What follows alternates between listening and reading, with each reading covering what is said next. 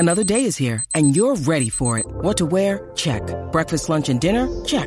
Planning for what's next and how to save for it? That's where Bank of America can help. For your financial to-dos, Bank of America has experts ready to help get you closer to your goals. Get started at one of our local financial centers or 24/7 in our mobile banking app. Find a location near you at bankofamerica.com/talktous. What would you like the power to do? Mobile banking requires downloading the app and is only available for select devices. Message and data rates may apply. Bank of America N.A., member FDIC.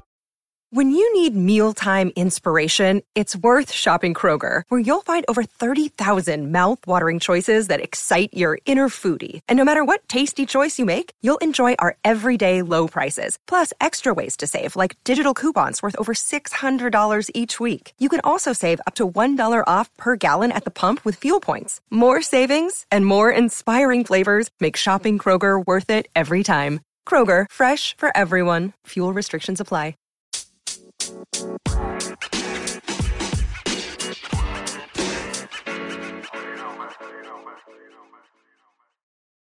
What's going on, you guys? Welcome back to the Neighborhood Podcast. We're the hosts of the podcast. My name is Kyle Dabra. What's going on, everybody? Kevin Valentin here, other half of the podcast. Kyle, I'm back, man. Yes, sir. We're back in action. It's been a couple days. I haven't recorded, I think, in almost a week at this point. But bro, I got to ask you, 4th of July has come and gone. I got to ask, how was your 4th of July weekend, my guy? It was good, man. Got to hang out with my godson. I got to meet him because, you know, he was a COVID baby, so you know how all of that went. But just getting to hang out with my cousins, seeing family members I haven't seen in about 12, 15 years, just getting out of Florida and just relaxing up north. My cousin's boyfriend, their family has a pretty big house outside of Allentown, so it's kind of like outside, away from the hood that I was used to, but like in like a lot of land and property and stuff like that. So it was really cool to just sit outside in the patio and just chill, relax with everybody, enjoy the nice weather. It wasn't hot like it is here, so it was a good mental reset. Definitely very much needed. Oh, that's great, bro. I'm glad you had a good time. So I know you were looking forward to it before you left on Thursday last week, right? Thursday afternoon, yeah. So, bro, it's a much-needed break. So, trust me, hey, bro, every couple months, it's always good to get away for a couple days just to kind of reset, recharge the batteries, bro. I was looking forward to doing that this week, but things have shifted. So, we'll kind of see how it goes. So, we were kind of planning on only doing like one episode this week because I was supposed to fly out Thursday, but that will no longer be the case. So, we could potentially be back on Thursday night recording, so that'll be fun. But you know, overall, I mean, 4th of July was good over here. You know, got to just kick it over at my parents' house all day, ate like a champ. So I gotta salute my pops for kicking ass with the barbecue all day. So everybody was eating good on 4th of July. So we also did like this. We did kind of like this egg toss thing, just like as like a little like family competition thing, bro. It was. Your boy's nice. What's an egg toss? So basically what you do is, you know, it's two teams of two people, and you toss the egg back and forth. Oh, and you catch it back and forth? Oh, okay. And you catch it, and whichever one breaks first, they lose, and then the other team wins. Bro, my dad and I got really good at it, where, bro, we were tossing that thing like 25 yards back and forth to each other. It's all in the cradle. I mean, you got to cradle that thing as, you know, the eggs flying to you. But your boy's low-key nice at it, bro. Not going to lie. Did Alex break it? Oh, yeah. I remember one time we were just kind of goofing off or whatever. My dad and I were doing the same thing. We were chucking the egg back and forth like 20 yards to each other. And then my brother comes in out of nowhere and just like literally like just swats it out of the air. The funny part is that the egg broke like as soon as he smacked it, and like I think like most of the egg yolk landed on its like head. It was just funny at that point. I could never. But he got a good swat though. It was like freaking like Joel Embiid or Giannis, freaking like give me that. No shot. So, but bro, it was fun. So I think next year, we'll switch it up a little bit. We'll do we may do the egg toss thing, but we might do like cornhole or something like that just to switch things up. Cornhole's fun. I love doing that. But what? Cornhole didn't exist until I moved down here, so it's not exactly a game that I'm used to, and nor am I good at it. So it's kind of just like It's good. If it's like, there, I'll toss the bag, but I'm not gonna like play. It's good. Like I'm not gonna do it like every weekend or anything like that. But it's like if you do it like you know like once or twice like throughout the summer, well, it's fun. It's just good to kind of like pass the time, and then you know you really kind of get into a good game. It gets a little bit competitive, and I always like that. So it gets the competitive juices flowing, bro. Sometimes. It does. There's this game that my my girl's family plays during a tailgate. It's called Washers. I don't know if you've ever heard of it. Oh, so they take like these actual like washers that you put over like a big nut, like a lug nut, and you have to like throw them into a metal can, and that can is in a box, like glued to a box. Mm-hmm. If the washer is within kind of like a washer size of the box, you get 1 point. If you land it in the box, you get 3 points. If you get it in the can, 5 points. Okay. And every point cancels out. So it's like if you get one in the can, one in the box, and one outside, and the other team gets that same thing, then all those points cancel out, and everybody ends up with 0. And it's first to 21. But since they're metal fucking washers, and if you play on concrete and that bounces, bro, it's like it rips skin clean off because it's metal. Yeah. Oh yeah, bro. And it there was a couple times we did it at a tailgate of the Eagles Dolphins game, I think 2 years ago, dude. And your instinct is to stop it with your foot or like pick your leg up to try to like, bro. I lost hair. My little brother lost hair. I'm pretty sure my girl's dad like cut his leg up. Like, bro, it's nuts. So we play on grass now, or bring a towel. I got to try that, bro. That'd be fun. Dude, it's dumb fun because everybody has like a different technique to throwing it, like underhand. Some people flip it. Some people actually try to toss it sidearm to get a spin. It's crazy. It's mad fun. Yeah, is fun. I mean, I remember back in the day when we used to like go camping or stuff like that. Bro, sometimes we used to have this horseshoe set. And, bro, we just tossed the horseshoes back and forth. But, bro, like... Played horseshoe before. I'm not going to lie. Like...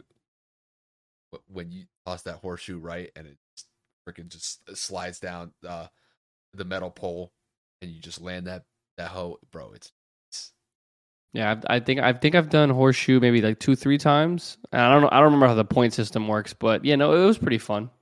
Yeah, I mean, to me, like basically, you know, if you, I think the way that we played it was, you know, obviously if you get it like around the pole, that's a point, you know, and then.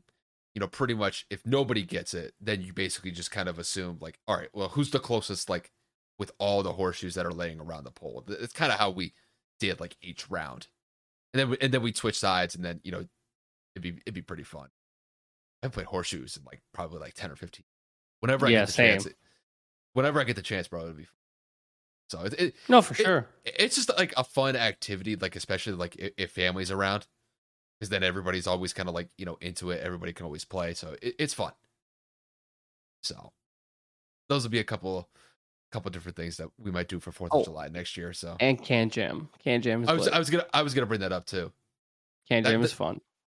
But your boy sucks at throwing frisbees. I just suck. What? Yeah. Not my strong bro, suit. It's like 10 feet from you. It's not even, you don't even have to throw it far. You can't throw it straight. I think the way that I flick my wrist, I think I curve my wrist whenever I flick it. That's my problem. So turn at a 25-degree angle, and if you flick it, it'll curve into it. Bro, sometimes, like, you know, like when you go golfing and you kind of have to play the slice? Sometimes, like, that's kind of how I'll do it with a frisbee. But I'll do the same thing with golf, too. Like, if I know I'm going to slice it or I'm going to hook it, I'll just play the hook or the slice. I'll just but you got to prep for it, you know? The key is actually trying to hit the ball straight or throw the frisbee straight, something that I apparently don't know how to do that well.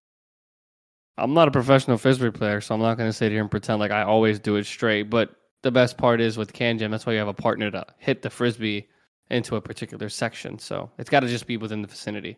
Hey, if I get carried, bro, I'll take it. Fine by me. We'll be fine. Exactly. Like if anything, we just, you know, practice makes perfect, but you know, you gotta start from somewhere. Facts. But bro, we got some topics to dive into. I mean, granted, we don't have that big of an agenda to go through, but you ready to go through this? Yes, sir. All right, so I think, as most of you know at this point, NBA free agency is off and running. We've seen a boatload of contracts get signed. We've seen some Supermax contracts get signed. But by far and away, the biggest news that has come away from the NBA free agency period, or just the NBA offseason as a whole, is the report of Kevin Durant asking for a trade from the Brooklyn Nets. And this was by far one of the biggest stories that took place last week. Kevin and I weren't in a position to record last week when this news broke. So we're definitely Kyle from the airport when it happened. I know, but we weren't in the booth. We weren't here. We weren't in the studio ready to go. So it was nuts. It was just, you know, poor timing, just, you know, based on, you know, you going to going up north, and then, you know, I had to work. So it was just poor timing for both of us. But this will basically kind of like a catch up segment. We'll talk about the news of KD, you know, asking for the trade, and then, you know, potentially where he could be going if Brooklyn gets a good trade package from any team that's willing to acquire KD.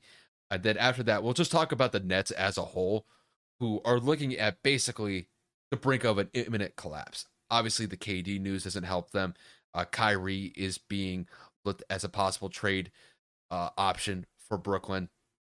That news has been kind of circulating for the last week and a half or so. But really, the KD news is really what pushed this thing over the edge as far as Brooklyn is concerned. And we'll just talk about what their immediate future is going to look like based on all of the trade rumors circulating around KD and Kyrie. After that, we'll kick it over to Golden State. Golden State, you know, they're coming off of NBA championship just a couple of weeks ago. But there has been some movement with some of their depth players being lost in free agency. They've also picked up a couple players. We'll talk about the Warriors offseason at this point, which is kind of rank them and how they've done so far the first couple of days of the agency period. And then pretty much we'll wrap up the episode talking about just the boatload of Supermax contracts that have been signed. We got players like Jokic, Beal, Zion Williamson, Karl-Anthony Towns, Booker, Ja Morant. I mean, there's been a lot of guys that we can dive into that have signed Supermax contracts or just these massive contracts upwards of over $200 million. And Kevin and I will kind of pick a player or two who we think is going to make out best with their respective team when they sign this Supermax deal. And we'll just talk about just how their impact could be a positive impact for the team that they signed their deal with. But that'll pretty much be the basically be it for the entire episode. So let's not waste any more time. Let's dive into the Kevin Durant news. And Kev, I mean, I'm not going to ask you like for the segment question yet, but I just got to ask you, when that news broke of just KD asking for a trade from Brooklyn, I just got to ask, like, what was your initial feeling? I mean, my jaw dropped because, like I said, I was at the airport. And I was scrolling through Twitter casually, just, you know, waiting for my food. I was, you know, ordering food before I took off for my flight. And I had just literally opened the app and hit refresh. And the first thing I see is Kevin Durant memes. And I'm like, what the fuck? Like, what happened? I scroll down and I see Sham's tweet from like 4 minutes ago of Kevin Durant officially requesting a trade. My jaw legitimately dropped, and I called Kyle immediately. But what makes me laugh even further is that Shams tweeted that 4 minutes prior to me seeing it, and memes were already being made. Like, the internet's really undefeated. As fast as news comes out, jokes are put out even faster. So it's just like, you know, I had to chuckle. And it was just something I didn't expect because Kyrie had opted in. Obviously, you know, Ben Simmons looked to have been, you know, ready to go. He had posted maybe an hour before Kevin tweeted, or before Kevin made the decision. You know, he was in the lab. He was in the Nets locker room looking to work out. He said he had recovered from his back surgery. So I was like, okay, Kyrie one more time trying to prove himself. KD signed his max extension last year. A healthy Ben Simmons, they're going to run it back. Not to say that they're going to win a championship, but at least, you know, they have the drama put behind them, at least for this season. And then Kevin does what he does. So, yeah, dude, it's something I didn't expect whatsoever, especially after Kyrie opted in. It's the complete opposite of what I would have assumed would have happened. I mean, really, for like a social media perspective, I mean, it just blew up instantly. Yeah. I mean, we had like what, maybe like a 10, 15-minute conversation. I was at work. You had just, I think, gotten to the airport. And you know, we were basically talking about like, dude, like Brooklyn's like done. Like if this plays out the way that it was initially like reported when the news broke, I mean, it was massive. And you know, the crazy thing is, it's just kind of looking at this from a bigger perspective. Imagine how wild it would be if KD actually got traded, and just like the package associated with that the team that would acquire him would have to give up to send to Brooklyn. Like, that's just wild. Like, and even like we've talked about, like I've talked about like the Lakers, like potentially trying to trade LeBron James, because they kind of be getting to that point. Like, it's still like wild to like imagine like these top tier players, like top 5 NBA players getting involved in a trade. You know, typically like you might see guys that are like second tier that get involved in a trade, but like the top echelon guys, I'm talking like top tier, you never see those guys really in like a big like seismic trade. Usually it's a free agency move. You know, contract runs out and they re-up with a new team. That's typically how you see it. But with a trade, usually trades are kind of uncommon when it comes to like those top flight players. I mean, like the top of the top. But I mean, dude, it was like you said, LeBron. It was just, it was so shocking. And, you know, granted, obviously we'll kind of dive into this story a little bit more in a minute, but just like my initial like feeling from it was like, just wow. Like they're really thinking about possibly blowing it up. Now, granted, you know, just because KD put the notion out there doesn't mean that Brooklyn's going to actually go out and do it unless they get like a really good package back from him. But I mean, you know, if you're looking at the NBA landscape, I mean, there's going to be a bunch of suitors out there. They're going to be willing to give up an arm and a leg to get KD into the fold. So obviously we'll talk about that a little bit more in a minute, but just, yeah, it was a huge story that broke last week. And it's just unfortunate that we weren't like in a position to talk about it just based on what we were doing at the time. But to kind of like kick it to the actual segment, you know, like we just stated, you know, KD put the notion out there that he wants to get traded from Brooklyn. Brooklyn is, I would assume, hearing offers from across the NBA landscape. I think it's pretty safe to say that it would take a massive trade package for Brooklyn to consider pulling the trigger on a trade that would send Kevin Durant wherever across the NBA. But Kevin, I got to kick this one to you. Just give me your thoughts about what would happen if KD gets traded and the impact that it would have, not just with Brooklyn, but with him as an individual basketball player. Well, I mean, you know, we're going to get into the meaning of what happened with Brooklyn in just a few minutes. But in terms of, you know, keeping it simple, this is probably the biggest failure an organization has ever had to maintain a championship level of basketball. You know, you have KD 3 years ago signed, even though he was recovering from an Achilles injury. Kyrie leads the way and then gets injured. Then you have COVID, and everybody knows what happens from there, stemming on with Kyrie's inconsistencies to be on the floor. Kevin Durant signs an extension. They go after James Harden. That falls apart. They trade for Ben Simmons. All these different things, and now all three of them are probably not going to be on the team. And by three, I mean, you know, obviously James gets traded to Philly in the middle of the season last year, and then Kevin and Kyrie are looking to be removed or, you know, taken off of this roster in Brooklyn. So Brooklyn looks like a joke of an organization putting in everything they had to make Kevin Durant happy. But that kind of ties into my point about what this means for Kevin Durant and his career. I think this taints his legacy. I think this is going to immediately hinder what people view of Kevin Durant as a player in the NBA during his tenure. Things got choppy in OKC. They blow a 3-1 lead. He doesn't just go to the team that beat him. He goes to the best team in the NBA who just came off of a championship, or just, you know, came off of a championship run, and they obviously blew that in the Warriors 3-1 against the Cavs. You win back-to-back. You get hurt in 2019 against Toronto, and then you leave for whatever reason, whether that's internal beef with Draymond, whether that's you're too sensitive, whether you felt like you wanted to do this alone, whatever. You go to Brooklyn, this situation happens, but Brooklyn gives you everything you ask for. Brooklyn gets you the head coach you wanted. Brooklyn gets your boy DeAndre Jordan a massive extension, knowing that he wasn't capable of playing at that level anymore. Brooklyn trades for James Harden. Brooklyn gets rid of James Harden. Like, they did everything that KD had asked for. They gave KD the keys to the kingdom, and he still requested a trade when things got rough. I understand that dealing with Kyrie was a nightmare. I understand that, you know, Kyrie did not make it easy on you as a teammate, as a player, maybe even as a person.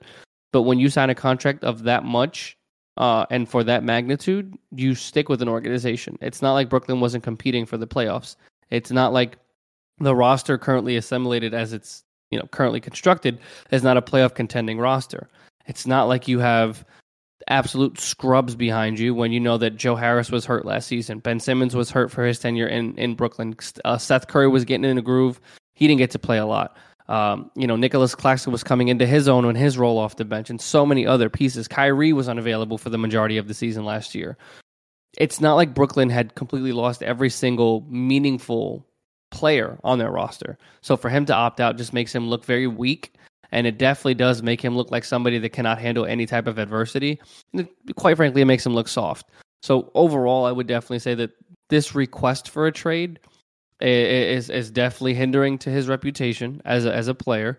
And then, you know, despite whether or not Brooklyn is able to trade him now or during the season, there was a report that said that Kevin is looking to play for a team that already has a minimum of an all-star or two, so he's looking to go to a contender.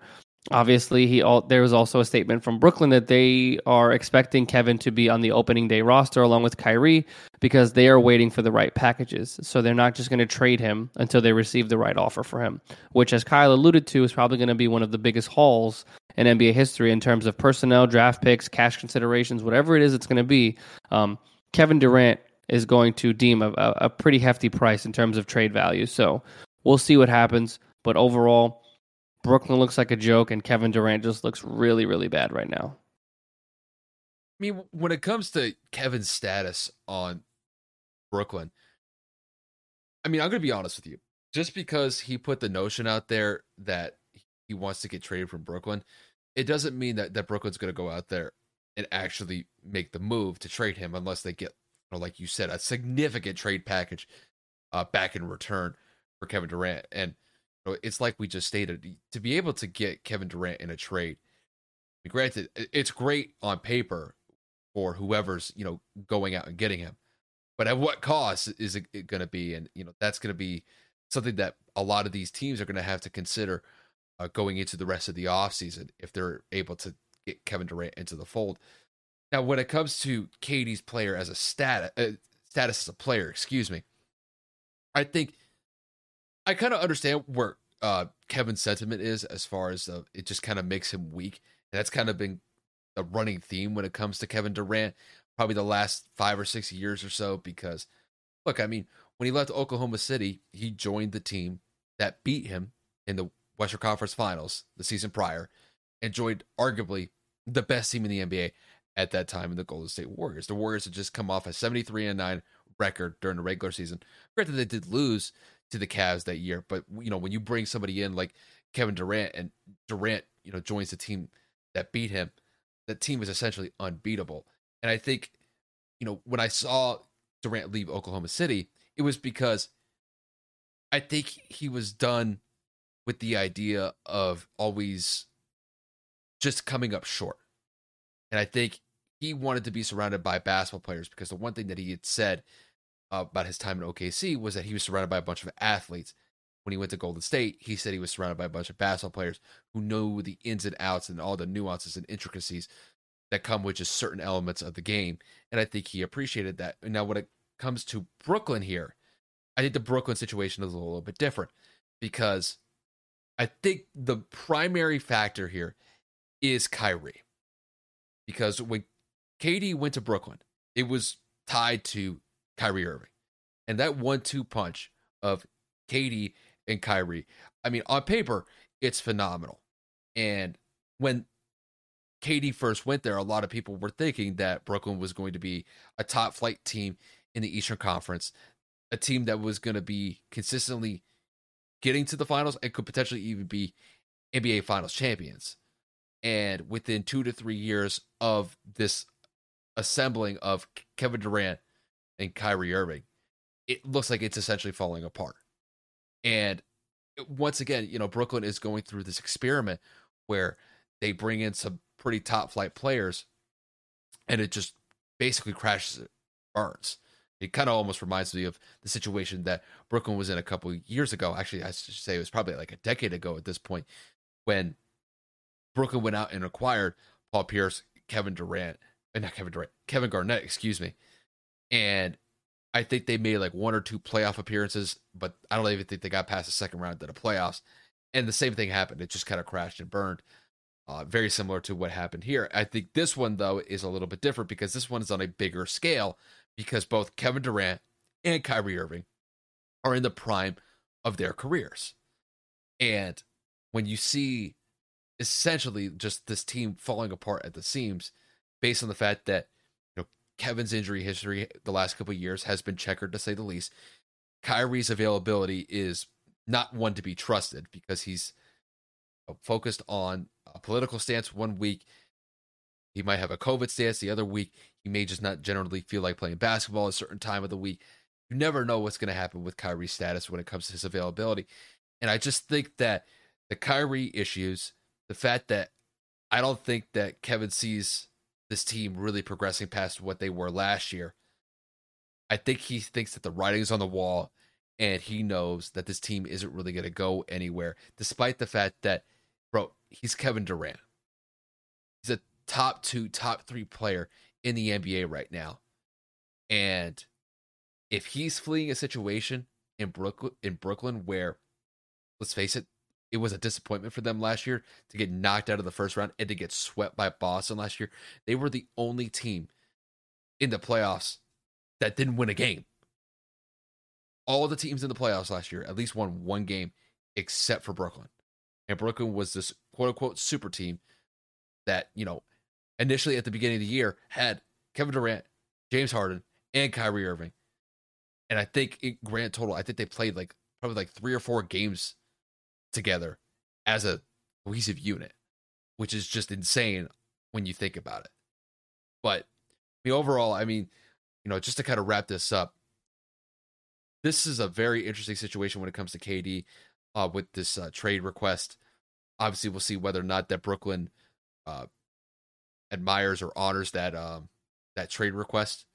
But overall, it seems to me that Kevin just gave up on the Brooklyn experiment.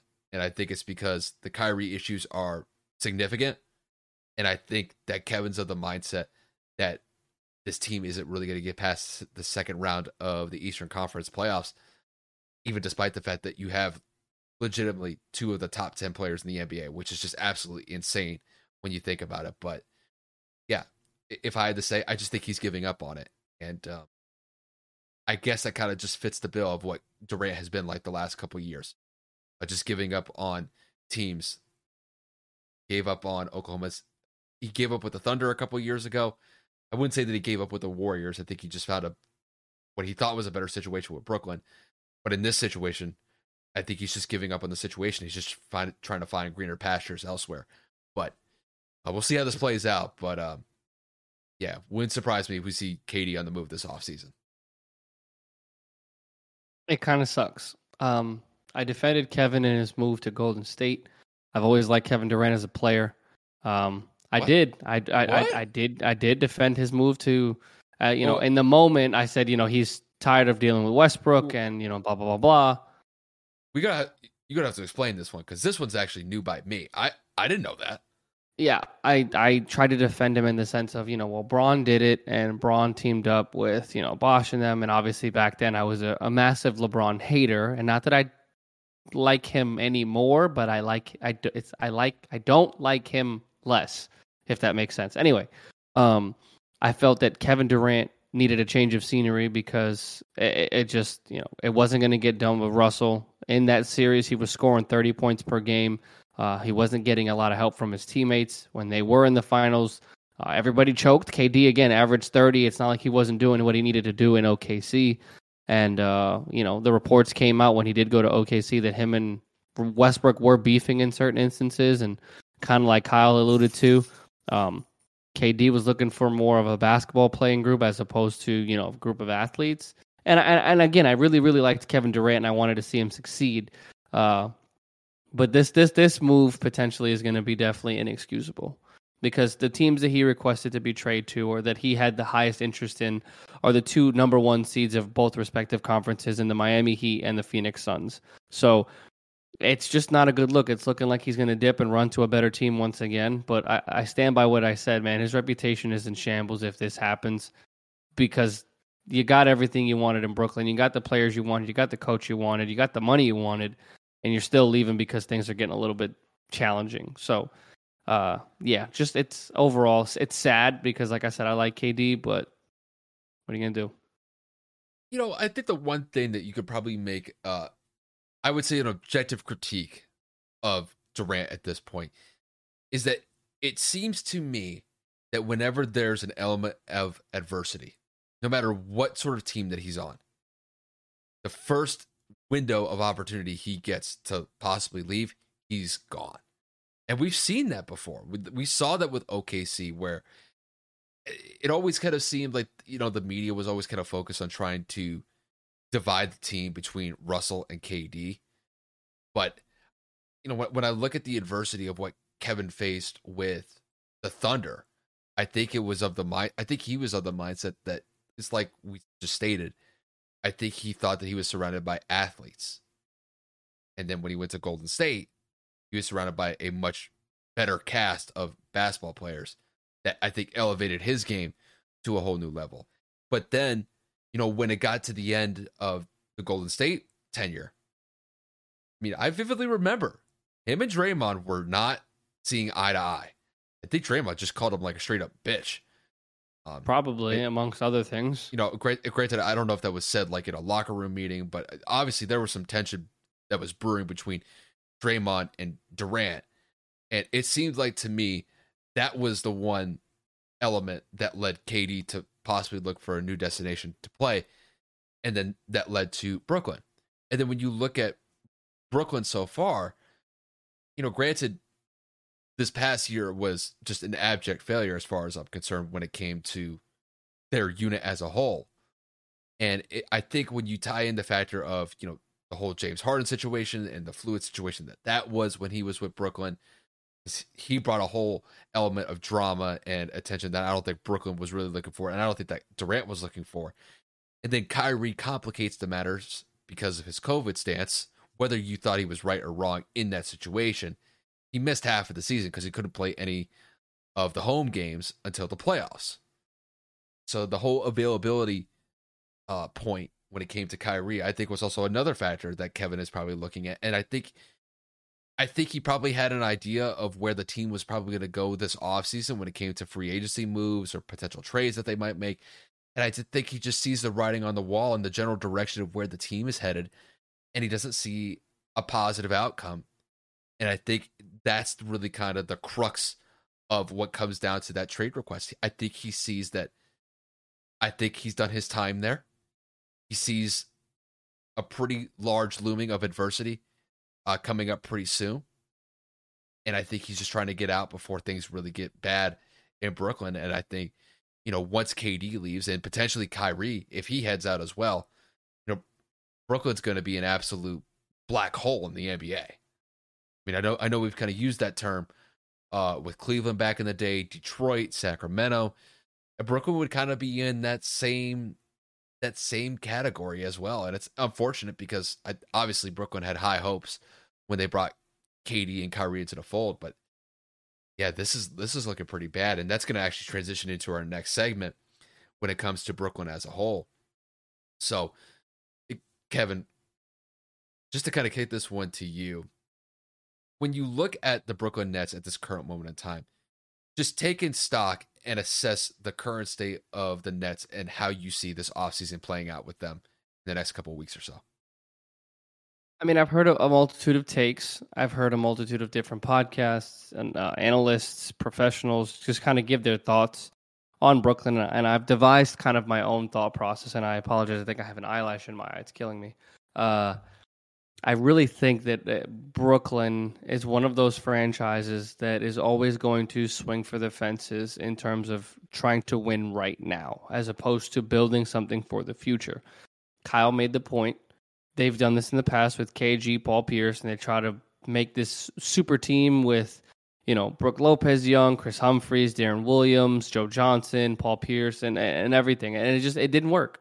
It was an absolute flop. They traded their entire future for it. They were just starting to get better with youth, with the Spencer Dinwiddie, D'Angelo Russell, when he got sent to Brooklyn over from the, what was it? I think he got sent from the Lakers, right? In what? The D'Angelo Russell trade that sent him to Brooklyn. Was it? Did he go to Brooklyn or he went to...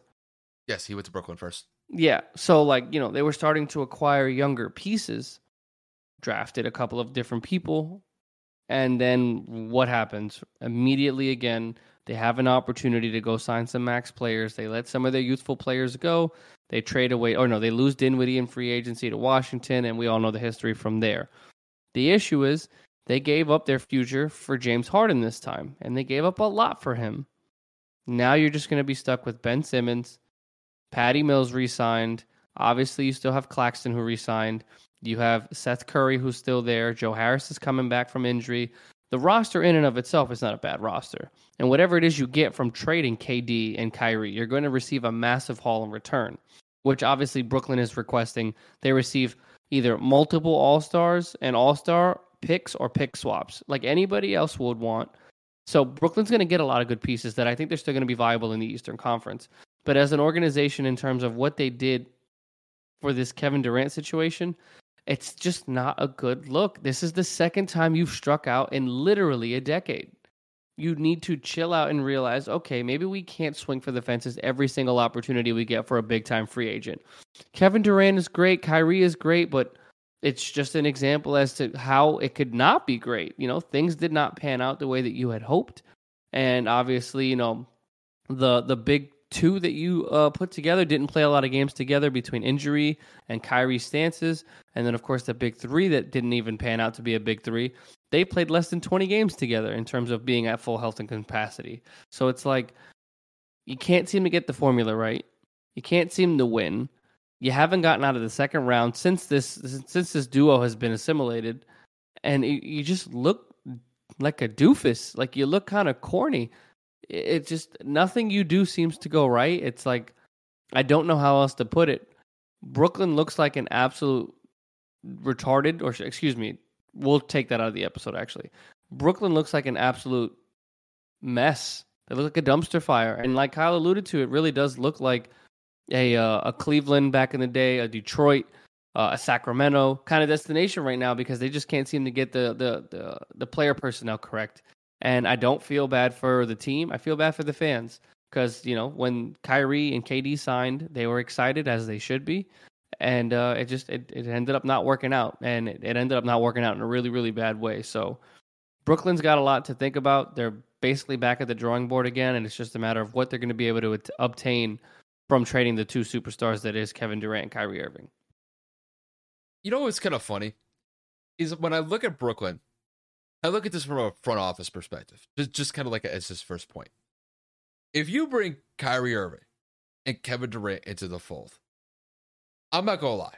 If I was an NBA executive, if I'm in a front office position and I'm wheeling and dealing to get those types of players into our fold and get them on the team, I feel like I've done a pretty good job to be able to retain those types of players. And I'm not going to lie. When the team initially got Kyrie Irving, Kevin Durant, and then even added James Harden on top of that, I mean, look, that's a hell of a trio to work with.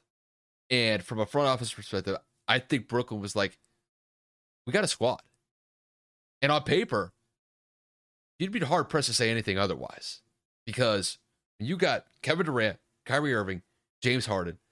You basically have three of the top 10 players in the NBA on that roster, and yet you pretty much are going to have nothing to show for it. I mean, it's an utter collapse. It's basically an utter embarrassment if this ends up with not only James moving on, but with Kevin and Kyrie possibly getting moved as well.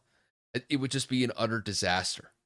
But I'm going to be honest, Kev, I can't really blame the front office. I feel like the front office did their job here to be able to bring those guys into the fold.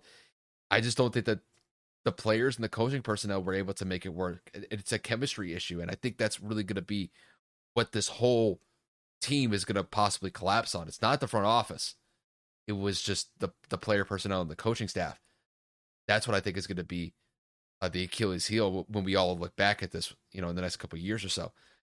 I mean, you know, when the Nets formed this major super team with Kevin Durant, James Harden, and Kyrie Irving, I think even Kevin and I were looking at the situation that Brooklyn would be competing for NBA titles for the foreseeable future because of that trio.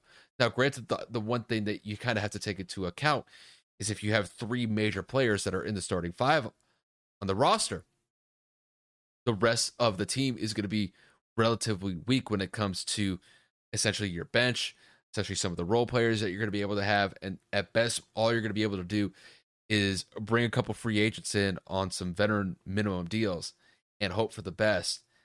But, you know, I was of the mindset that Brooklyn was going to be able to compete for a title with those three guys in the fold. Obviously, James brought a lot of baggage from his Houston tenure. Obviously, that didn't work out very well. Excuse me, that was... He came from... No, I got that one right. Came from Houston, then went to Philly. You know, Kyrie's a great player. I think we could all see that Kyrie is one of the best players in the NBA when it comes to his overall jump shooting abilities, when it comes to his ability to dribble, his ability to handle. But when it comes to his availability, it's been a point of contention the last couple of years, and it reared its ugly head this past season with the Nets when he missed half of the games because he wasn't able to play home games because of the COVID restrictions that New York set in place when it came to entertainment venues. And then when you look at Kevin Durant, now granted, Kevin Durant was coming off an Achilles tear the last year he was with Golden State. So his injury history has definitely been a point of contention, and he hasn't been healthy the last couple of years on top of the Achilles tear that he had before he went to Brooklyn. Even despite that, I thought that Brooklyn would be able to make this thing work, possibly compete for a title, maybe even two, but it's going to look like it's going to crash and burn within really like 2 or 3 years after this came into its inception. And I mean, to me, when you look at really, like, I would say teams that have really gone out of their way to assemble super teams, or, you know, teams that have really gone far beyond to be able to build a championship contending team that is going to try to win here and now. At least some of these teams have been able to succeed. You could look back at 2008 with what the Celtics were able to do with Kevin Garnett, Ray Allen. They joined forces with Paul Pierce. They were able to win a title in 2008. They went back to the finals in 2010. They lost to the Lakers, but in a 3-year stretch, they went to 2 finals and they were competing with the Miami Heat in multiple deep runs into the playoffs. But they had about a 5-year window, but they were able to get 2 finals appearances out of it and got 1 championship out of it. If you look at Miami in 2010, when they were able to bring in LeBron James and Chris Bosh, they joined forces with Dwayne Wade. They went to 4 straight finals. They were able to win 2 of them. You look at Golden State the last couple of years when they had Kevin Durant. He joined forces with Klay Thompson, Steph Curry, and Draymond Green, and Andre Iguodala.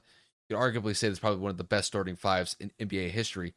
And they were able to win some titles as well, and were pretty much going to the finals every single year that Durant was on the roster. And then when you look at this super team with James Harden, Kyrie Irving, Kevin Durant, they weren't even able to make a finals appearance. And you had 3 of the top 10 players in the NBA to do that, and it just failed miserably.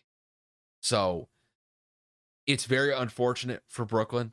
I think from the front office perspective, I think they did what they needed to do to bring some championship contending players into the fold. The players and the coaching personnel, they weren't able to lock down the chemistry. They weren't able to lock down the right personnel groupings. They weren't able to play what I would say is effective defense because they were giving up points left and right as a unit. And it looks like, you know, Kevin Durant and Kyrie Irving could be on their way out within the next couple of weeks or so. Now, granted, you know, that's worst case scenario, but there's a slight chance that Kyrie Irving and Kevin Durant could be back in the fold for opening night on this upcoming season. And maybe they just kind of play this thing out and hope for the best. But if the worst case scenario were to happen and Kevin Durant and Kyrie Irving get shipped off and they're not with the Nets going into next season, this Brooklyn experiment is just an outright failure. And basically, like right now, they're teetering on just an imminent collapse. And there really is no other way to say it. It's like they're this close, just completely falling apart and becoming literally another black hole in the NBA right alongside teams like the Pistons and the Kings, because those teams are going nowhere anytime soon. And it seems like the way that Brooklyn's on, their trajectory is going to follow very similar to those teams that I just outlined. So, yeah, this is like DEFCON 1 when it comes to the Nets at this point, because things are getting real dicey real fast. Yeah, things are getting out of control. It's not a good look. Like I said, Brooklyn as an organization just seems to be one of those swing and miss kind of franchises, not realizing that if you don't adhere to what you need, it's just it's not going to pan out. I get what Kyle said. If you have an opportunity to get a superstar, a megastar, you go and do it. But at the pace they've done it and the amount of opportunities they've had and have squandered, you might want to take a break from doing that, because A, it takes up cap space. B, most superstars nowadays, unfortunately, have an ego.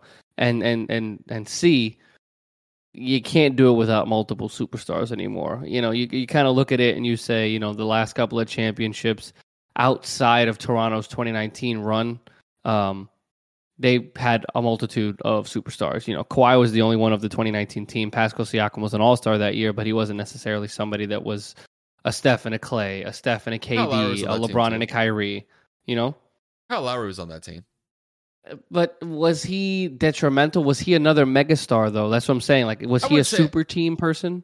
No, but like, you know, he was a solid player. He had role players. That's what I'm saying. Yeah, they had role players. He was solid. I wouldn't necessarily classify him as a role player that year. I mean, he was still a pivotal piece for them. But would I say, like, he was like, you know, if Kawhi was like 1A, was, you know, Kyle Lowry like 1B when it comes to superstar status? No, but no, Kyle Lowry was very effective for Toronto. It was for over a decade at this, like, you know, before he ended up going to Miami. I'm just looking at it and saying, to compete for a championship this year, the majority of teams that are competing have two or more superstars on their roster. That's fair. And that's just, unfortunately, the way that the NBA is today. So, I mean, we'll just kind of see what happens with Brooklyn as the offseason progresses. But there is a team. There might be one. Let me ask you.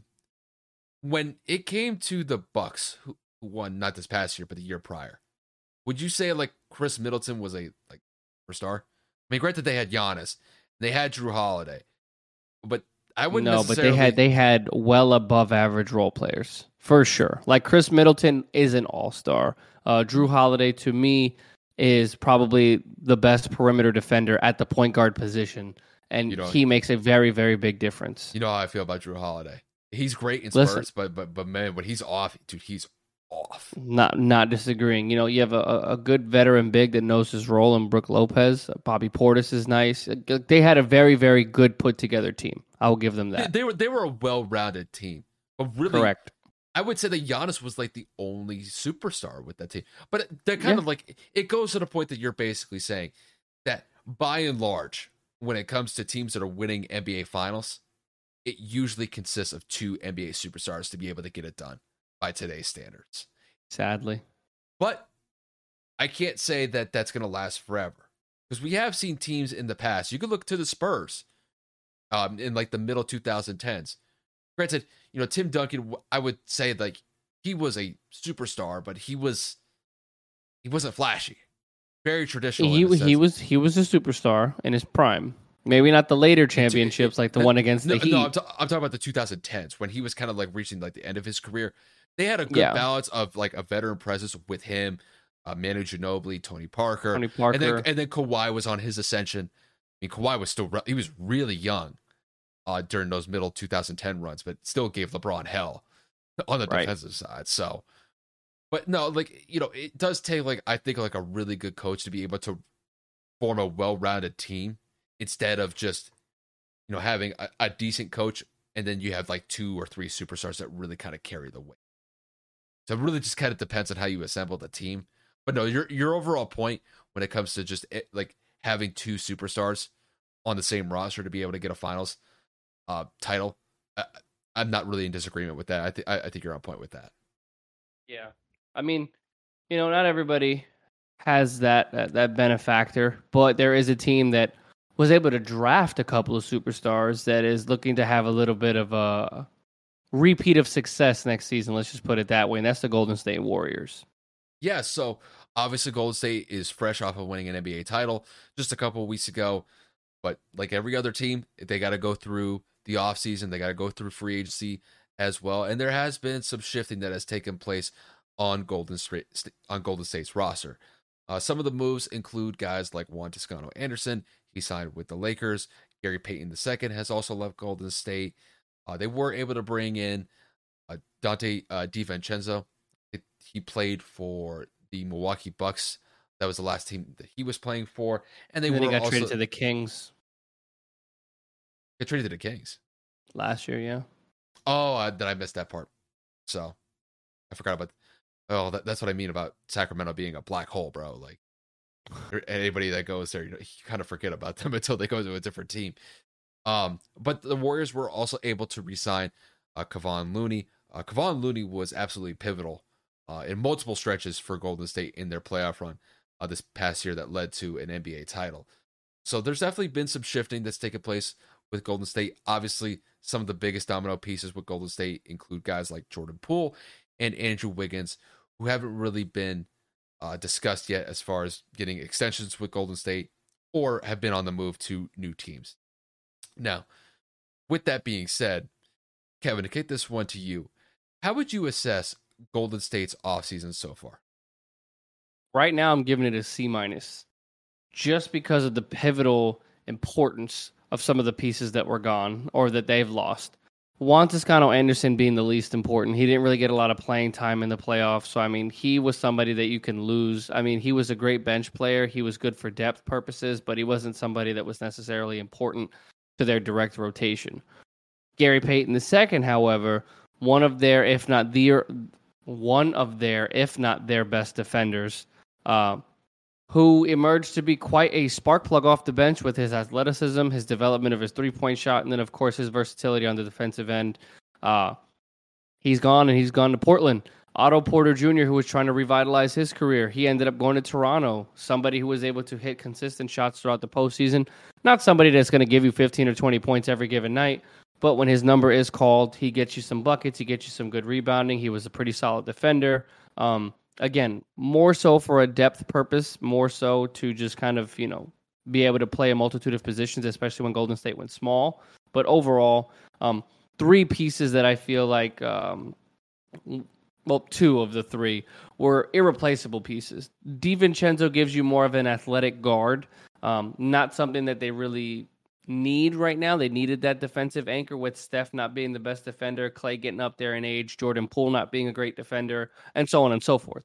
So I agree with Kyle. The only reason I'm giving it a C is because they still have an opportunity to re-sign Andrew Wiggins. They still have an opportunity to go out there, re-sign Jordan Poole, in which I don't know if they're going to be able to do both. Kyle and I have already talked about this a multitude of times. They're going to have to make a decision on which one they do. If they're able to get both, great, because they didn't have to pay those other players that I just rattled off that left in free agency. But if Jordan Poole wants to go out there and seek a massive contract, if Andrew Wiggins is content with winning one championship and saying, you know what, screw it, I'm just going to go out here and go chase a bag one more time, since obviously he got that big extension in Minnesota a few years back. But I think Golden State needs to really, really pay attention, because if they were to lose, hypothetically, and Kyle and I have talked about this off the air, if they were to lose both Jordan Poole and Andrew Wiggins, I'm not saying their title hopes are 100% gone, but there is a massive gash in the possibility of repeating, because you lose five important players in a matter of one offseason. And then there were rumors supposedly that Kevin Durant was willing to accept a reunion back to Golden State, which would mean that they'd have to trade a lot of pieces that would include the likes of Jordan Poole and Kuminga and multiple picks to get him back, which would deplete their bench that much further. So Golden State has a lot to worry about. I would say that Golden State right now is a little bit more in panic mode than calm, because they need to make sure that they do re-sign those two players. Otherwise, it's going to be a really, really, really long season for them next year. I think when it comes to just Golden State as a whole, when it comes to this offseason, honestly, this seems pretty traditional to me. Usually when you come off of a fantastic year, a title contending year where you go out and you win an NBA Finals, obviously the guys that are role players on the team that have reached the end of their contract, they're going to maximize as much profit as possible off of that. And, you know, see guys like Juan Toscano-Anderson leave to free agency. You also see another one, just thinking, Gary Payton II. Otto Porter? Oh, Gary. Gary Payton II, Otto Porter Jr. I was drawn a blank there for a second. It was weird. I just brought those guys up like a minute ago. It doesn't really surprise me. Those guys are trying to maximize their value as much as they can based off the season that they had. And I think to a certain extent, I think they're kind of like riding the coattails off of what, you know, Steph, Klay, and Draymond were able to do, even Andrew Wiggins as well, just because obviously the guys that I just mentioned, like those are like the major pieces when it comes to Golden State's success. But the fact that, you know, these smaller depth players with the role players like Gary Payton II, Otto Porter Jr., and I keep drawing blanks with bro. I don't know what it is. Gary Payton II. I already brought him up, but despite that, the basic premise is that, you know, those guys are, you know, finding good contracts to land with a different team, but they're just trying to maximize their value. Now, let me get to the bigger point here. What is going to happen with Golden State for the next year or two, based on the fact if they lose Andrew Wiggins and Jordan Poole, like Kevin had outlined the possibility of that potentially happening. I'm not going to go as far to say like the Warriors' finals hopes would just be dashed at that point, and it is over when it comes to their championship window. I'm not going to make that mistake again. I think if you look back at some of the tapes that Kevin and I have, specifically me in this regard, I was of the mindset that I think Golden State's championship window was going to come to an end, and it looked like injuries were going to be the main reason behind it. Steph was getting hurt a lot. Draymond was getting older, and it seemed like his skills were starting to diminish as well. He had his own little injury issues as well. Klay Thompson, you know, facing significant injuries with, you know, a torn Achilles and a torn ACL.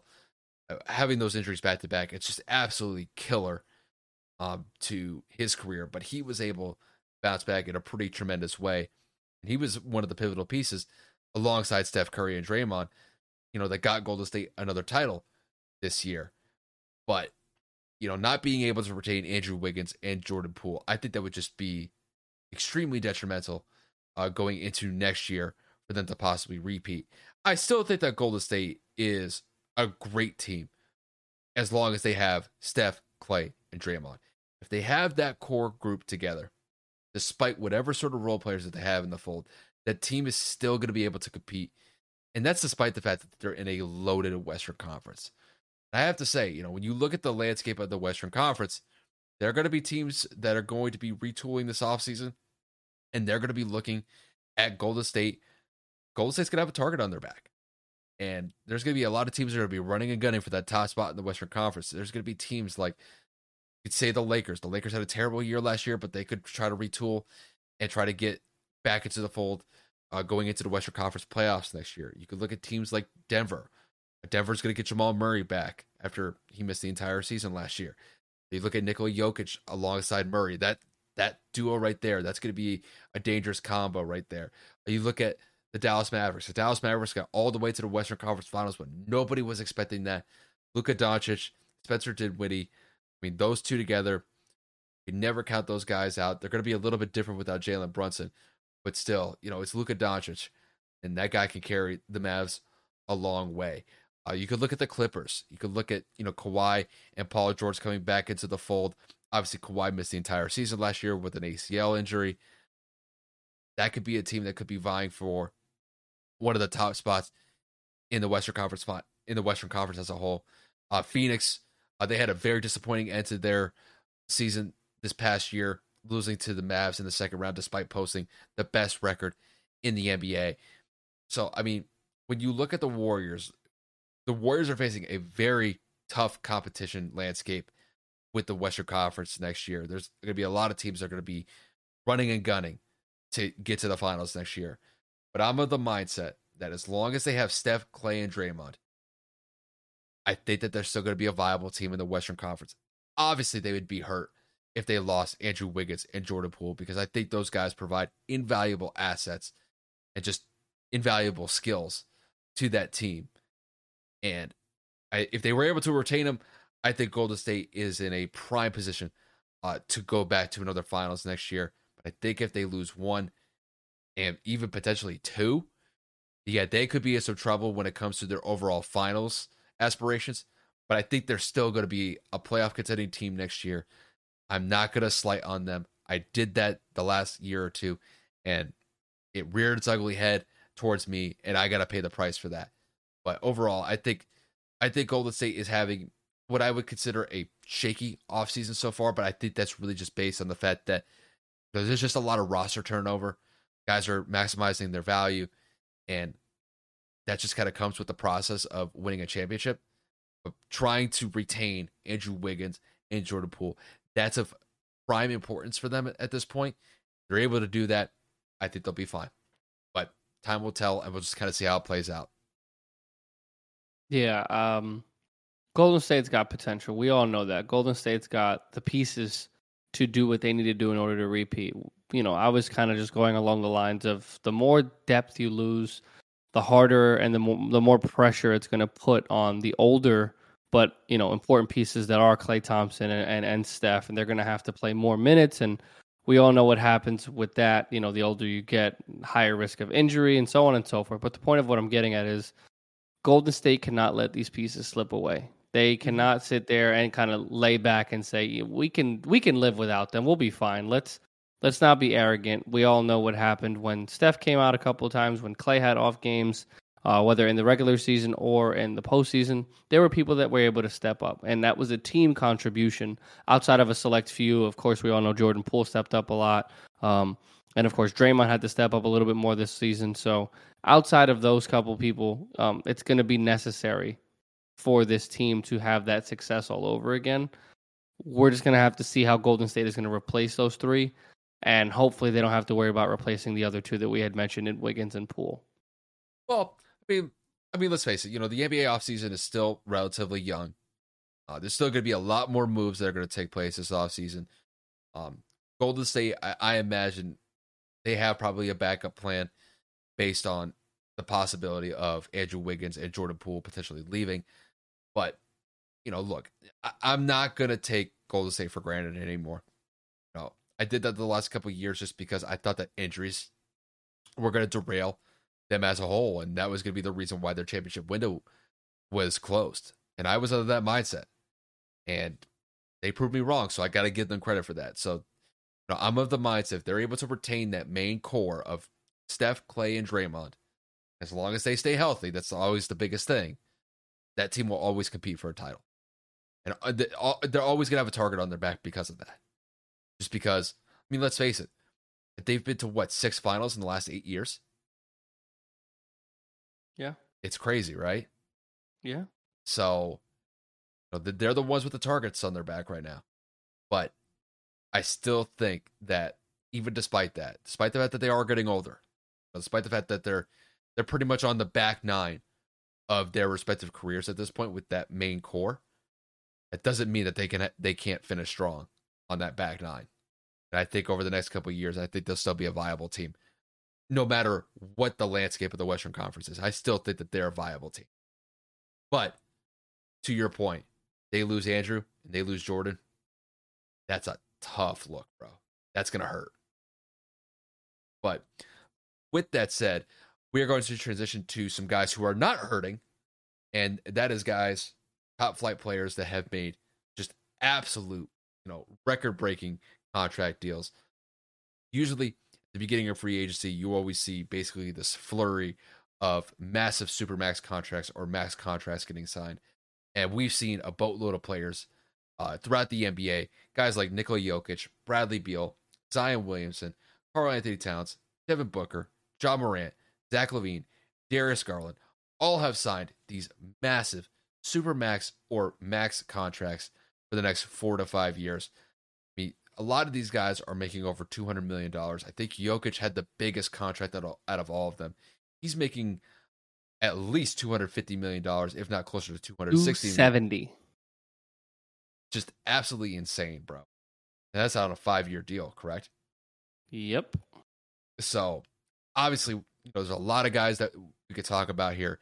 We're going to focus on who is going to make out the best on their respective team now that they've signed their max contract.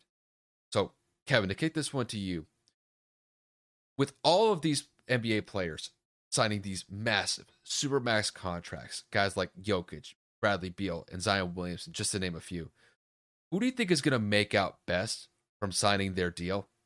And who do you think is going to have the biggest impact with their respective team now that they've signed these deals? Well, I mean, the biggest name, I have two. The biggest name is going to be, of course, the back-to-back defending MVP and Nikola Jokic, because his running mate is coming back next year in Jamal Murray.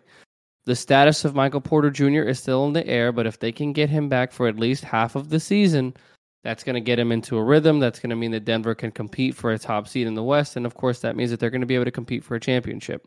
Their biggest issue was they did not have a lot of support outside of Jokic because Aaron Gordon is not an offensive, reliable player. Monty Morris is not somebody that you can rely on a consistent basis. But of course, at the end of the day, when you get the most expensive contract in NBA history, you're a back-to-back MVP award winner. The next step for you to do is kind of compete for a championship. You know, you've gotten the accolades, you've gotten the record of number one seed or number two seed in the Western Conference before. Denver has unfortunately just been riddled with injuries the last 2 years. Jokic locking down and staying in Denver just shows he's committed, and of course was not going to pass up a couple extra million. But again, Denver has been competitive, which leads me to believe that I think that Jokic is going to have a decent run into next year's playoffs. Now, the second person is a rookie extension, which is Ja Morant. The Grizzlies were the 2 seed. Ja Morant missed a lot of time this year. Ja Morant missed some time in the playoffs. Ja showed a lot of improvement in a multitude of ways between court vision on the defensive side of the ball. And then, of course, his shooting percentages were all going up. But Ja Morant is an absolute megastar in the making. He's showtime. He's electric. He's athletic. He knows how to rile up a crowd. I think that Memphis showed us that they can compete. They took Golden State to 6. I believe that this team, when healthy, can make noise in the postseason next year, and with Ja signing for the next 5 seasons, showing them that he is to be committed. Jaren Jackson Jr. signed an extension. Dillon Brooks signed an extension last year. I think that core group of guys is ready to make a run, and I would not be surprised if Memphis were to be right back where they were last year, or should I say this past year, and take a top 3 seed in the Western Conference and make some noise in the playoffs again. But Nikola Jokic and Ja Morant are my big winners, and guys who I think are going to make their most impact while on those contracts.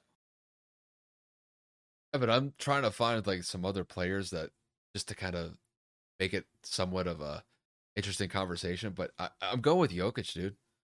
And I think it's really just for what you outlined. The fact that he's getting Jamal Murray back. I think, to me, when I look at what Nikola Jokic was able to do this past year, I mean, it was absolutely phenomenal. I mean, despite the fact that he won back-to-back MVPs, just single-handedly dragging Denver to the playoffs. You take Nikola Jokic away from that roster this past year. Atrocious. You're talking about a lottery team, potentially. I mean, that's the difference that he provided to that team. And now that he's getting freaking Jamal Murray back, I think that's going to bode wonders for Denver. I think Denver's, going to be potentially a top 4 seed in the Western Conference, as long as everybody stays healthy. So when I look at Jokic, obviously he's at the top of the list. Then if I had to pick probably a second one, you know what? I'm going to go out a little bit of a limb here. I'm going to say Darius Garland. I think Darius Garland is going to be an interesting pick simply just because the Cavs got off to a really good start last year. And I think the Cavs kind of surprised everybody how good they were, especially early on. I mean, they got all the way up to the 2 seed. And that was about halfway through the season. Now, granted, Cleveland is still a relatively young team. Obviously, they have the old veteran and Kevin Love, who's sticking around and providing a great veteran presence for that team. But that team is very young. But when it comes to Garland, it seems like to me he's going to be that focal piece for Cleveland for years to come. And I think, when I look at Cleveland specifically, I think Cleveland could be able to build around him very well over time. And I think as long as he's able to stay healthy and as long as he's able to progress the way that he has the last couple of years, I think he's going to be a phenomenal piece for Cleveland moving forward. So overall, you know, really kind of looking at some of the other players here, I don't think that Bradley Beal is going anywhere with the Wizards. Now, granted, I mean, it's a great contract. You know, he signed this massive deal. I mean, he's going to be fine. You know, when it comes to the, you know, when it comes to his money, he's not going to be sweating. But the overall general direction of Washington, I don't see it as a positive one moving forward. I mean, they might make it into the playoffs. That might be their best case scenario. But, you know, are they going to be a team that's going to be running for the top spot in the Eastern Conference? No way. When I look at Devin Booker, I think the Suns are going to take a step back just because, I mean, look, Devin's had a huge contract. Obviously, he's going to be the focal piece of that team for the foreseeable future. But I think they could potentially be losing DeAndre Ayton in free agency this offseason. So I think that, you know, despite the fact that Devin's had that huge contract, I think, you know, the Suns are going to take a step back. I think they're still going to be like a 50-win team. They're still going to be a solid team in the Western Conference. But I don't think they're going to be the number one seed in the Western Conference going into next year. Ja Morant, I mean, look, the dude's exciting. Dude is just an electric athlete. Memphis was a phenomenal team this past year, got all the way up to the 2 seed, got bounced by Golden State. Listen, not something to be ashamed of. Golden State's been there. They've done that before. And I just think that, you know, Memphis is on an upward trajectory at this point. But there's going to be some bumps on the road along the way for them. So they're a young team. Ja's obviously the leader of that team. Kind of crazy that team, like, low-key, you can make an argument that they kind of played better without him. Just because the record kind of showed that they were a really good team without Ja Morant in the fold. But overall, I mean, Ja's going to be great over the next couple of years. So, you know, he's somebody that I could potentially see as a guy that's just on the ascension as well. And then when I look at Zion, just to kind of round out, I guess, just kind of how I see it. The fact that Zion Williamson was able to get this massive Supermax contract is just, it's just bonkers. It feels like the guy hasn't really played that much. Guy's been in the league for a couple years, had this lingering foot issue that just seems to not go away. But obviously, New Orleans is willing to dish out money like it's freaking Oprah and her old show back in the day. You get money, you get money, you get money. And apparently they have no problem with, you know, handing Zion basically hundreds of millions of dollars and hoping that he's going to be the guy that's going to carry them to the promised land. I'm not 100% convinced that he's going to be the right guy just simply because of his injury history. Not because of his skill set. I'm not going to ever deny that. The guy is incredibly skilled. But, you know, the injury history, the fact that the weight has been an issue, hopefully he kind of fixes that over time. But just the general direction of New Orleans is going to be an interesting one. Obviously, I think Zion does improve that team tremendously. So maybe they may improve slightly over time. But I just think that the landscape of the Western Conference is just it's too big of a hill for them to climb over at this point. So I'm not really confident when it comes to Zion and the impact that he's going to bring with that contract. So just to kind of round this out, if I had to really just kind of pick one or two guys that I think are actually going to be like legitimate difference makers for their respective teams, where they're going to have a massive impact for the overall success of their teams, Nikola Jokic by far, I would say is the number one player that I'd pick. And then I would say Darius Garland would be my number two. That's how I see it. I'm actually going to go on an opposite limb here and say that Zion is probably the biggest potential for a wasted contract. We're talking, the man has missed a multitude of seasons, multitude of games. Got this massive paycheck with injury history, and like Kyle said, the weight thing. He's quickly flirting with the potential of being a bust. Just because he can't stay on the court. The same thing was said about Greg Oden. When he was on the court, he was a beast. Not Zion numbers, but it's just a fact. If I'm paying you $193 million over the next 5 seasons, and you play less than 75% of those games, dude, that's a lot of money. You have Brandon Ingram on a big contract. You have CJ McCollum on the last legs of his pretty big deal. There's a lot of money tied up just between three players. And if one of them is unavailable to be on the court and has this guaranteed contract, I'm looking at the front office and saying, dude, I get he's worth it, but until he can show me I can play 80-plus games in a season or 70-plus games in a season, bro, I'll give you a 2-year extension. Show me you can play for one of them. I'll give you a 3-year extension if you really want the security. You're still going to get the max deal, but 5 years? Zion hasn't been able to play for a year and a half. I know. I mean, so I think New Orleans really, really showed their desperation. They showed their hand. Zion is in full control of that situation. It's not a good look for their front office, in my opinion. I got to give it to his agent. His agent is pulling miracles, bro. We say this every year. But that's what I'm saying. I don't think it's an agent thing because we know that he has the potential for max contract numbers. We know when healthy he's given you 26, giving you 8, and giving you 5. And he's shooting 50+% from the field. It's not that it's like one of those where like Timothy Mozgov, when he got that contract, that's all on his agent. From 2016, when he got that $74 million from the Lakers. When... a random player. Now I'm going to go blank on random contracts. Oh, when Michael Porter Jr.'s agent got him more than Luka, that's an agent thing. We all know Zion has the potential to put the numbers up. It's more of a, I think New Orleans genuinely showed their hand to say we cannot afford to let another superstar like an Anthony Davis go away. I don't know about that one. Look what they did to Golden State Phoenix in 6 games. Without Zion, I think if Zion is there, potentially that goes to 7. I wouldn't be surprised. I wouldn't be surprised. I know it's a stretch. If Zion is there, that potentially could be the upset of the year. Bro, they brought them to the brink. It was incredible. Nobody saw them from the play-in tournament doing what they did. I wonder what the contract negotiations were when it came to Zion's agent and New Orleans. I would just like to see like the starting point that Zion's camp is at. Because when I look at Zion, when you look at his total career so far, he's been, he got drafted, 2019?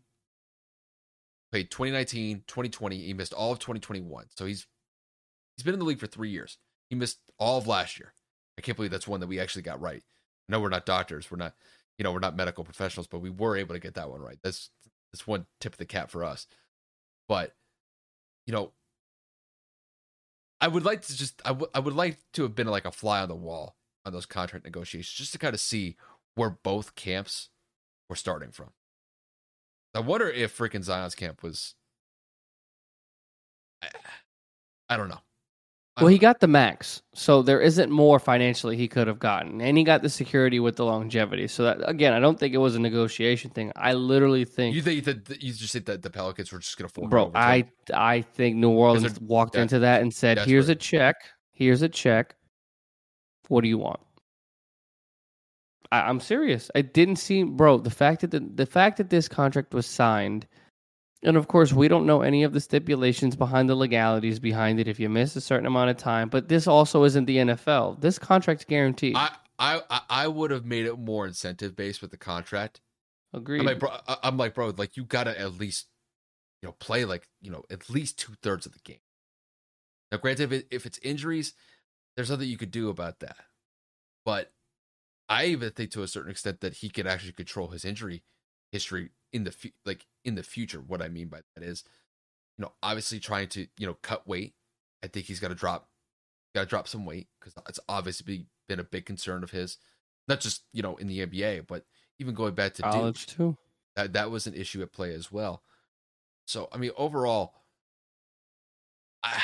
I wouldn't have just given him that size of contract and that amount of guaranteed money. I would have made it more incentive based. So I would have maybe given him like a 4 or 5 year deal, maybe around like 150. And then if you want to kick like $30-35 million of incentives on top of that, I would do something like that. Because then at that point, let's just say like a 4 year, 160 million. We could say something like that. but at least you might leave some room for the incentives so that he could potentially hit, you know, mile markers in that contract with the incentives. So it could go to 195 or something like that. Oh. You could do something like that. But that's how I would have done it. I'm not an NBA executive. I don't know how I would have structured it, but I would have done something like that if I was in their shoes. But, you know, what do I know? Facts. What do we know? Well, with that said, that pretty much wraps it up for us. I know it's been a couple days since we've been back in the studio, but overall, gonna be back. So, Kevin, I'll kick this one to you to close this one out. Bro, the floor is yours. Guys, it's gonna be a crazy summer. We all know that content is at a little bit of a lull right now because of just how many sports are literally out of commission outside of one. But we'll figure it out as we always do with Kyle being back in town, or you know, obviously staying in town for the foreseeable future for the next couple of weeks.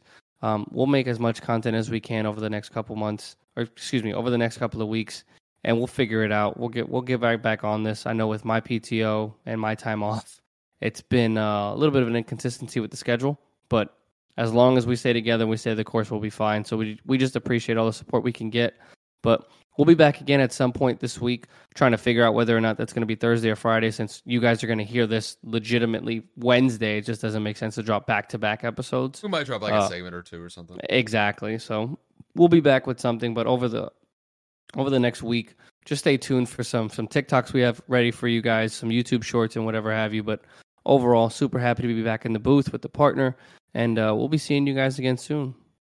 Yeah, like Kevin said, you know, once again, just thank you guys for tuning in, whether it's on YouTube, with the audio platforms. We definitely appreciate the support. Like Kevin said, we'll try to drop something later this week. Could be in the form of like a small little episode, or just maybe like a segment or two. Just stay tuned. We're just going to try to ride out this month of July as best as we can, and then pretty much once we transition into August, pretty much all football.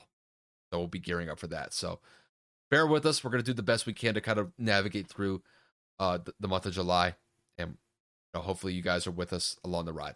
But with that said, just thank you guys for tuning in once again, and we'll see you guys later this week. Welcome to Transforming 45, the podcast that celebrates the incredible power of passionate voices. I'm your host, Lisa Boat. Join me in conversation with heart-led humans who share their deeply personal stories of transformation. Transforming 45 is here to uplift, connect, and remind you that it's never too late to write your next chapter. So get ready to be inspired, empowered, and transformed. Join me in this community where through powerful storytelling, we heal and reclaim our inherent magic.